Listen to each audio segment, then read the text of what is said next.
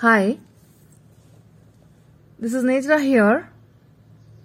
Today I'm telling the story of uh, Arjuna where he went to the heaven and he got many weapons from the other gods. So let's begin the story. When uh, Arjuna got a Pashupatastra from the Shiva, other gods also blessed him with the more divine weapons. Varuna, the wind god, gave him a Varuna Pasha. Yama, the god of death, gave him uh, a Dantastra.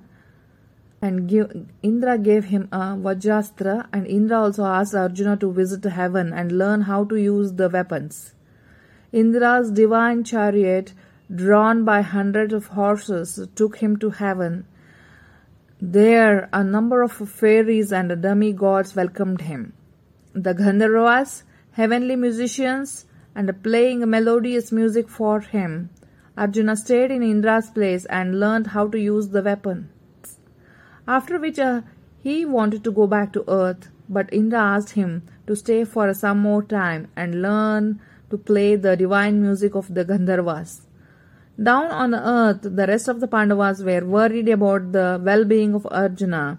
Soon Arjuna returned to them and showed all the weapons that he received. So, this is the end of the story. Hope you enjoyed it. Bye.